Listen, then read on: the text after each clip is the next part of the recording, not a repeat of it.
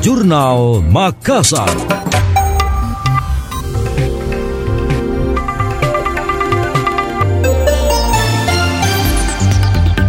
Rumah Sakit Khusus Daerah RSKD dari Makassar tengah fokus meningkatkan pelayanan bedah.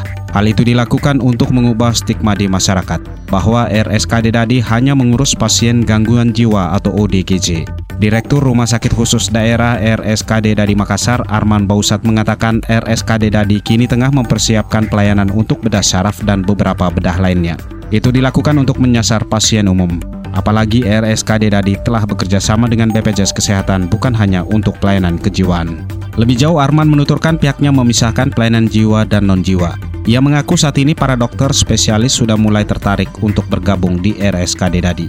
Menurutnya RSKD Dadi punya banyak keunggulan. Selain memiliki lahan luas, sarana dan prasarana RSKD Dadi tergolong sangat lengkap dan canggih. Bahkan RSKD Dadi adalah satu-satunya rumah sakit Pemprov yang memiliki layanan MRI dan CT scan tercanggih. Oleh karena itu tahun ini pihaknya akan terus melakukan promosi dan rebranding sebagai rumah sakit yang juga ramah bagi pasien-pasien lainnya bukan hanya ODGJ.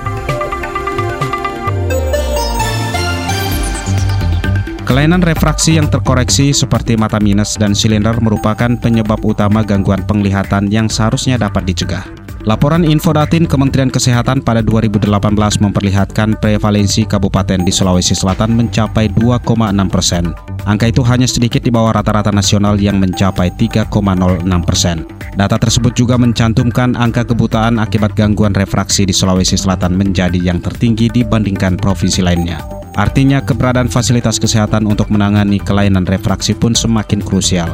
Merespon kondisi tersebut, GIC Eye Hospitals and Clinics melalui klinik utama mata GIC Orbita Makassar memperkenalkan layanan terbarunya yakni Relax Smile.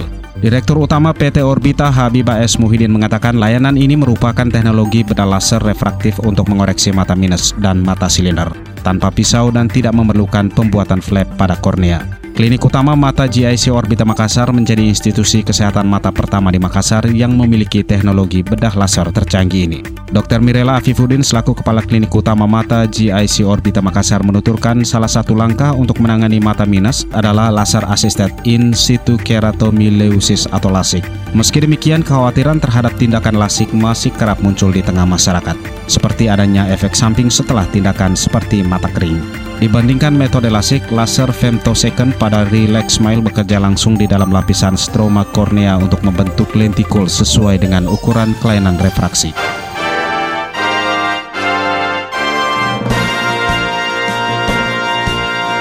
Demikian tadi, Jurnal Makassar.